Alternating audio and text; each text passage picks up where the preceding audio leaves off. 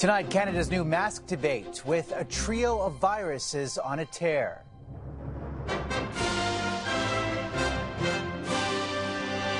She woke up today not 100%. Families urged to cover up. That's kind of a personal choice, I guess. Calls for mandates as infections intensify.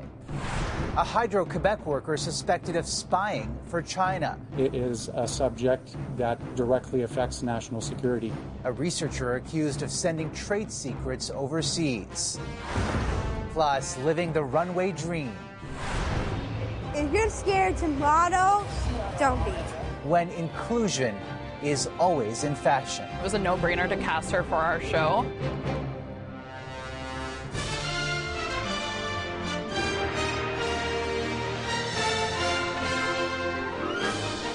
CTV National News with Omar Sachedina. Good evening, everyone. A new diagnosis is in on the tridemic that has overwhelmed children's hospitals. The latest numbers show Canada is now at the start of an influenza epidemic. And as of today, SickKids Hospital in Toronto has stopped performing non-urgent surgeries, with an ICU at 127% capacity. The surge of flu, COVID, and RSV has brought back calls for Canadians to mask up.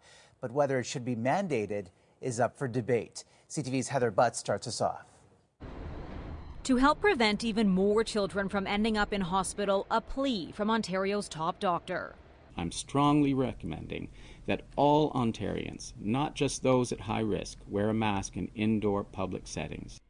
A triple threat of respiratory viruses is now overwhelming pediatric hospitals. Some kids are winding up in the ICU and, like this infant, require an oxygen mask to help them breathe.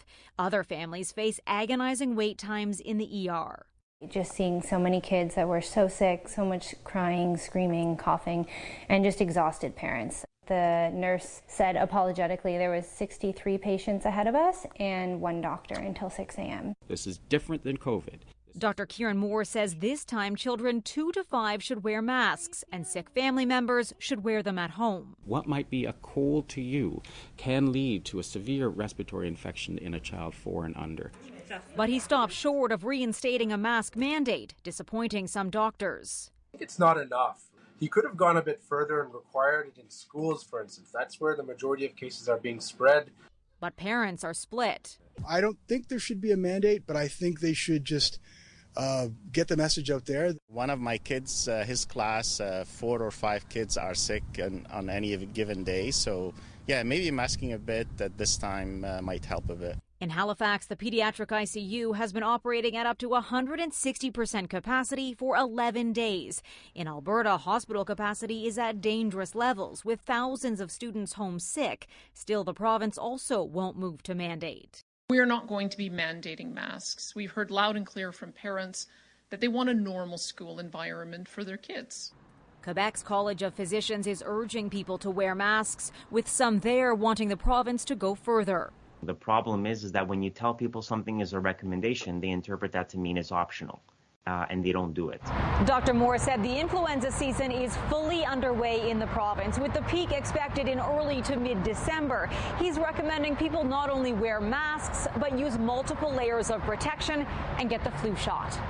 Omar. All right, Heather, thank you.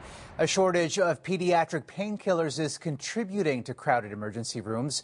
Today, signs relief is on the way. That there will be a special importation of additional analgesics, the equivalent of several months of normal supply. The health minister said that foreign supply of acetaminophen, branded as Tylenol, is expected in the coming weeks and available for purchase. That's on top of previously announced shipments of the drug and ibuprofen or Advil that's been distributed to hospitals. There are accusations of stolen industrial secrets being sent from Quebec to China tonight. And for the first time, a person in Canada was charged with economic espionage. CTV's Quebec Bureau Chief Geneviève Beauchemin has the details. The RCMP alleges a Chinese spy operated here for years within the walls of this Hydro-Quebec research facility. Yusheng Wang lives in a Montreal suburb and studies electric vehicle battery materials. He's now facing charges of sending trade secrets to China. Mr. Wang allegedly used this position to conduct research for a Chinese university and other Chinese research centers. Hydro-Quebec's security branch flagged Wang's file to the RCMP this August. He worked for the utility for 6 years. This came to light because of our strong detection mechanisms and because of our the vigilance of our teams. These charges come days after accusations surfaced of China meddling in Canadian federal elections, of operating secret police stations in Ontario, and at a time when Ottawa is reworking how it deals with the world's second largest economy. Canada is a particularly central target for the Chinese regime because it seems that they can engage in this kind of activity with impunity. And their agents, up until now, have not suffered the risk of incarceration. The RCMP won't comment on what information was passed on, but Ottawa says today's arrest should deliver a strong message to Canadian companies. When it comes to intellectual property, when it comes to critical supply chain around battery ecosystem, around, for example, microchip, we need to be extremely vigilant. Wang will be in court tomorrow on charges including obtaining trade secrets, fraud and breach of trust by a public officer. He faces up to 10 years in jail. Omar. Geneviève, thank you. The Chinese and U.S. presidents had their first face-to-face meeting since Joe Biden became president. The leaders of both superpowers met for nearly 3 hours on the sidelines of the G20 summit in Bali today, and pledged to repair their fractured relationship frayed by long-standing disagreements over Taiwan, the self-ruled island claimed by China, and trade. We're going to compete vigorously, but I'm not looking for conflict. I'm looking to manage this competition responsibly. Biden told Xi Jinping he stood by the One China policy, acknowledging Beijing's claim to Taiwan, but that he did not accept that claim. Tensions between the U.S. and China intensified after a high-profile visit by Nancy Pelosi to the island in August. Canada, meanwhile, called out Russia at the G20 summit today. Russia's brutal war in Ukraine is creating food and energy crises. It's disrupting supply chains and raising the cost of living. Prime Minister Trudeau has sanctioned 23 more officials from Moscow's justice and security sectors, and pledged $500 million in additional military support to Ukraine. And in a surprise visit, the president of that country walked the streets of the newly liberated city of Kherson today after a retreat by Russia. CTV's chief international correspondent Paul Workman on the latest blow to the Kremlin. Where just days ago, this city was cowering under the force of Russian occupation, today, a little girl danced and waved Ukrainian flags in Freedom Square.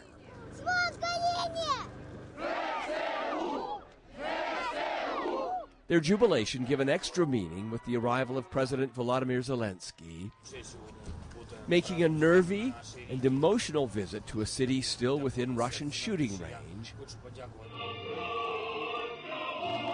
but firmly liberated in a spectacular triumph for Ukraine's military.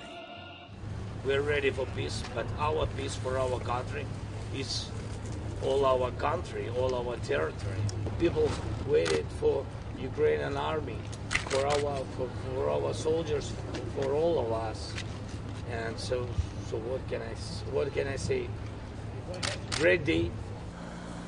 What Russian occupiers imposed on Kherson, their language, their culture, is now being de-Russified billboard by billboard.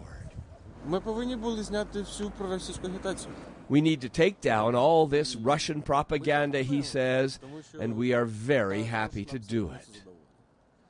After months spent largely in hiding, remaining silent, there is an overwhelming sense of relief for those few thousand who remain. We saw how the flag was rising by our people, and we were just crying. It was so wonderful. We couldn't believe. We still can't believe that our Ukrainian army is here. As they fled, the Russians destroyed the city's water and power supply, which means filling up bottles and jugs from the Dnipro River, with enemy forces sitting on the other side, or standing on a hilltop trying to find a phone signal. The Russians destroyed that as well. We are ready to suffer as long as it takes, he says. But even without water and electricity and the internet, life is better than it was before. The liberation of Kherson is without doubt a remarkable victory for Ukraine, if not quite the beginning of the end of the war, as the country's president declared today, Omar. All right, Paul, thank you. A mass shooting at the University of Virginia left 3 members of the school's football team dead and 2 other students injured. The campus went into a terrifying 12-hour lockdown after the gunman opened fire on a bus late last night and the shooter fled. 5 patients with gunshot wounds. The victims had been returning from Washington. The suspect was identified as a former player. Police got word of his capture during a news conference. Just need a moment to thank God. Breathe a sigh of relief. There is no word on a motive. More Republicans are publicly blaming Donald Trump for last week's disappointing results in the U.S. midterms. And now his former vice president says Trump put him and his family in danger. CTV's Washington Bureau Chief Joy Malbin reports. Of all the president's men, former Vice President Mike Pence was perhaps the most loyal to Donald Trump, staying silent until now. The president's words that day at the rally endangered me and my family and everyone at the Capitol building. Slamming Trump in a new memoir called So Help Me God, Pence details the terror on January 6th, hustled off to safety as armed rioters loyal to Trump stormed the Capitol. He's furious about that Trump tweet that turned the mob against him, threatening his life. When Pence refused to break the law to do Trump's bidding and block the certification of Joe Biden's victory. It angered me. And I said, it doesn't take courage to break the law. It takes courage to uphold the law. I mean, the president's words were reckless. It was clear he decided to be part of the problem. Pence is breaking with Trump, along with a growing number of conservatives in open revolt, calling Trump the Republicans' biggest loser. He's never been weaker, even mocking him as Trumpty Dumpty. After scores of Trump's chosen candidates, so-called election deniers, were denied and defeated in the midterm elections. It's basically the third election in a row that Donald Trump has cost us the race, and it's like, 3 strikes, you're out. And when asked if Trump should be president again... David, I think that's up to the American people. But I think we'll have better choices in the future. Donald Trump was subpoenaed to testify before the committee investigating the riot in Washington, but was a no-show. Instead, he's here in Palm Beach, teasing a possible presidential run announcement tomorrow. Omar? All right, Joy, thank you. The testimony at the Emergencies Act inquiry has focused on whether that legislative tool was necessary. Today, the former Deputy Minister of Public Safety says it worked to end the demonstrations. There was, within 2 weeks, very little manifestation of those kinds of protests around the country. While a document from CSIS questioned its use, stating Canada's intelligence agency did not believe the protests ever posed a national security threat. We are getting a closer look tonight at what is typically an invisible environmental danger. New images and research reveal there is more methane being emitted into the atmosphere than previously thought. CTV's Alberta Bureau Chief Bill Fortier on what that means. Of all the emissions created by Canada's oil and gas industry, one of the most environmentally harmful is a gas you can't even see without a specialized camera. I saw methane everywhere. Texas-based environmental scientist Tim Doty used that technology on 128 randomly selected sites in Saskatchewan and Alberta last summer. He found methane coming from several installations. The most surprising, these flares meant to vent excess gas. Doty says a quarter of the roughly 50 he saw were unlit. So instead of burning up the methane, it was spewing into the air. By and large, the sites that I looked at are not using best practices. What I saw was pretty astounding. But we didn't expect the scale of this. The David Suzuki Foundation is one of 3 environmental groups that paid for the analysis. They say the images are proof energy companies aren't doing enough and Canada's policy is too weak. We have new regulations that are supposed to be reducing these emissions. We shouldn't be going out in the field and finding these emissions. It is coming out at a fairly high rate. This chemical engineer and industry consultant says while the unlit flares are concerning, the amount of methane coming from other installations in the videos is not. So those weren't high rates and they weren't unexpected, and every tank out there has that.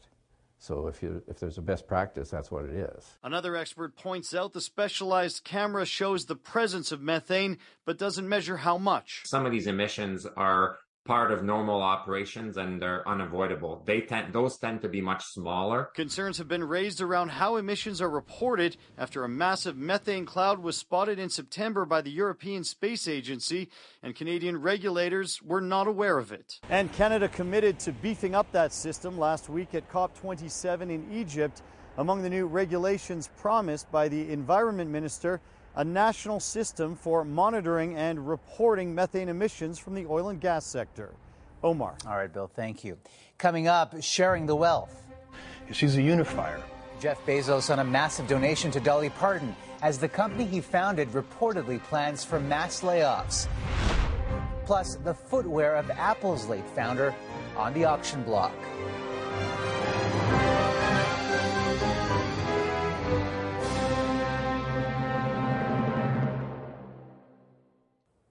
Jeff Bezos made a vast fortune revolutionizing the way consumers shop.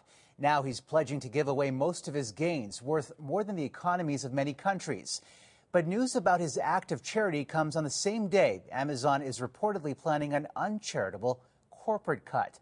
CTV's Melanie Nagy explains. In a video posted to social media. Wow. Beloved country music star and philanthropist Dolly Parton accepts a $100 million award, one bestowed on her by mega-rich Amazon founder Jeff Bezos. I will do my best to do good things with this money. Thank you, Jeff. Bezos started handing out his hefty prize in 2021, but this year's gifting comes as the American entrepreneur admitted for the first time he intends to give away his fortune. Do you plan to give away the majority of your wealth in your lifetime? Yeah, I do. During an interview with CNN, Bezos said he'll donate most of his e-commerce made money to charity. That's an estimated 165 billion Canadian. So we're building the capacity to be able to give away this money. The 58-year-old has been long criticized for not being more philanthropic. Philanthropy, it's not easy. It's really hard. Bezos' critics also questioned the timing of his comments. Shortly after he made them, reports surfaced that Amazon is planning major layoffs. About 10,000 jobs could be cut as early as this week. These companies are trying to determine, do they have the proper amount of headcount for today's weak demand? Amazon has been grappling with slowing sales, plunging stock prices, and a sluggish global economy. News of the potential cuts followed layoff sprees at other big companies, including Twitter and Meta. Last week, Mark Zuckerberg announced 13% of his workforce would be let go. So you're seeing broad movement across tech for layoffs. Amazon's layoffs are said to focus on its retail division and human resources. As for Bezos, he is yet to say how, when, or who he'll give his billions to. Melanie Nagy, CTV News, Vancouver. And a successful bidder has paid for bragging rights to walk in the shoes of another tech pioneer. Sandals belonging to Apple co-founder Steve Jobs went up for auction. The footwear dates back to the 1970s, around the time the company got off the ground. The used Birkenstocks were expected to fetch about $60,000. They went for $218,000. Still ahead, a fiery mishap for a famous car enthusiast. Jay Leno survives a gas fire in his own garage.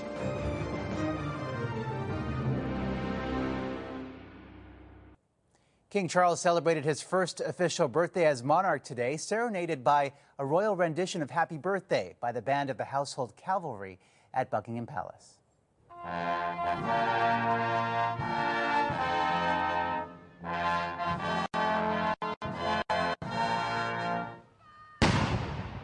And several gun salutes to celebrate His Majesty's 74th birthday.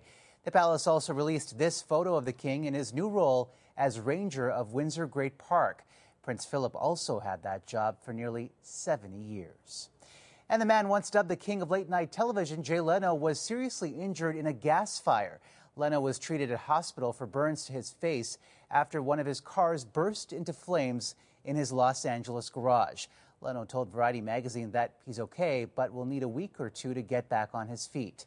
The 72-year-old former Tonight Show host has a massive collection of over 180 vehicles. Beloved soap opera star John Aniston, who delighted daytime audiences for decades on Days of Our Lives, has died. What I really want is the respect of this town, a respect I deserve considering all I've done for it. Actress Jennifer Aniston remembered her dad as a sweet papa. You were one of the most beautiful humans I ever knew. John Aniston was 89. After the break, a model of inspiration and courage. If you're scared to model, don't be.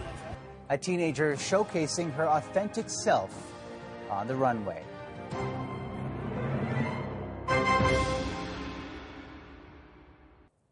When it comes to breaking barriers, Monica Myers is a true inspiration. The Canadian teenager is both a fashion model and a role model. Here's CTV's John Van Valley Rao. Are you nervous at all? I don't get nervous, so no. We caught up with 14-year-old Monica Myers. You look beautiful. Moments before she hit the runway, waiting with all the other models and adoring every minute of it. Well, I love the backstage, like where I am right now. The show, part of Fashion Art Toronto, where Monica took another step, well, actually a bunch of them, towards making her dream a reality. The show's first ever model with Down syndrome. With a laugh, Monica shared her message to others. If you're scared to model, don't be. Ever since she was a little girl, Monica says she always loved to dress up. And according to her mom, she would constantly compliment other women. She's always so busy telling everybody how beautiful they are. And I just turned to her and said, you know, you are beautiful too. Inspired by several recent international trailblazers, Monica decided to try modeling. In June, she was the first with Down syndrome to appear at Toronto Kids Fashion Week. It was so fun. And then in October, one of the few to have ever taken the stage during Fashion Week in New York. I wore a beautiful dress. Oh my God, it was so beautiful. Her latest outfit was created by Indigenous designer Leslie Hampton. Imagine a society where we all feel accepted and we all feel included in beautiful forms of artwork like fashion.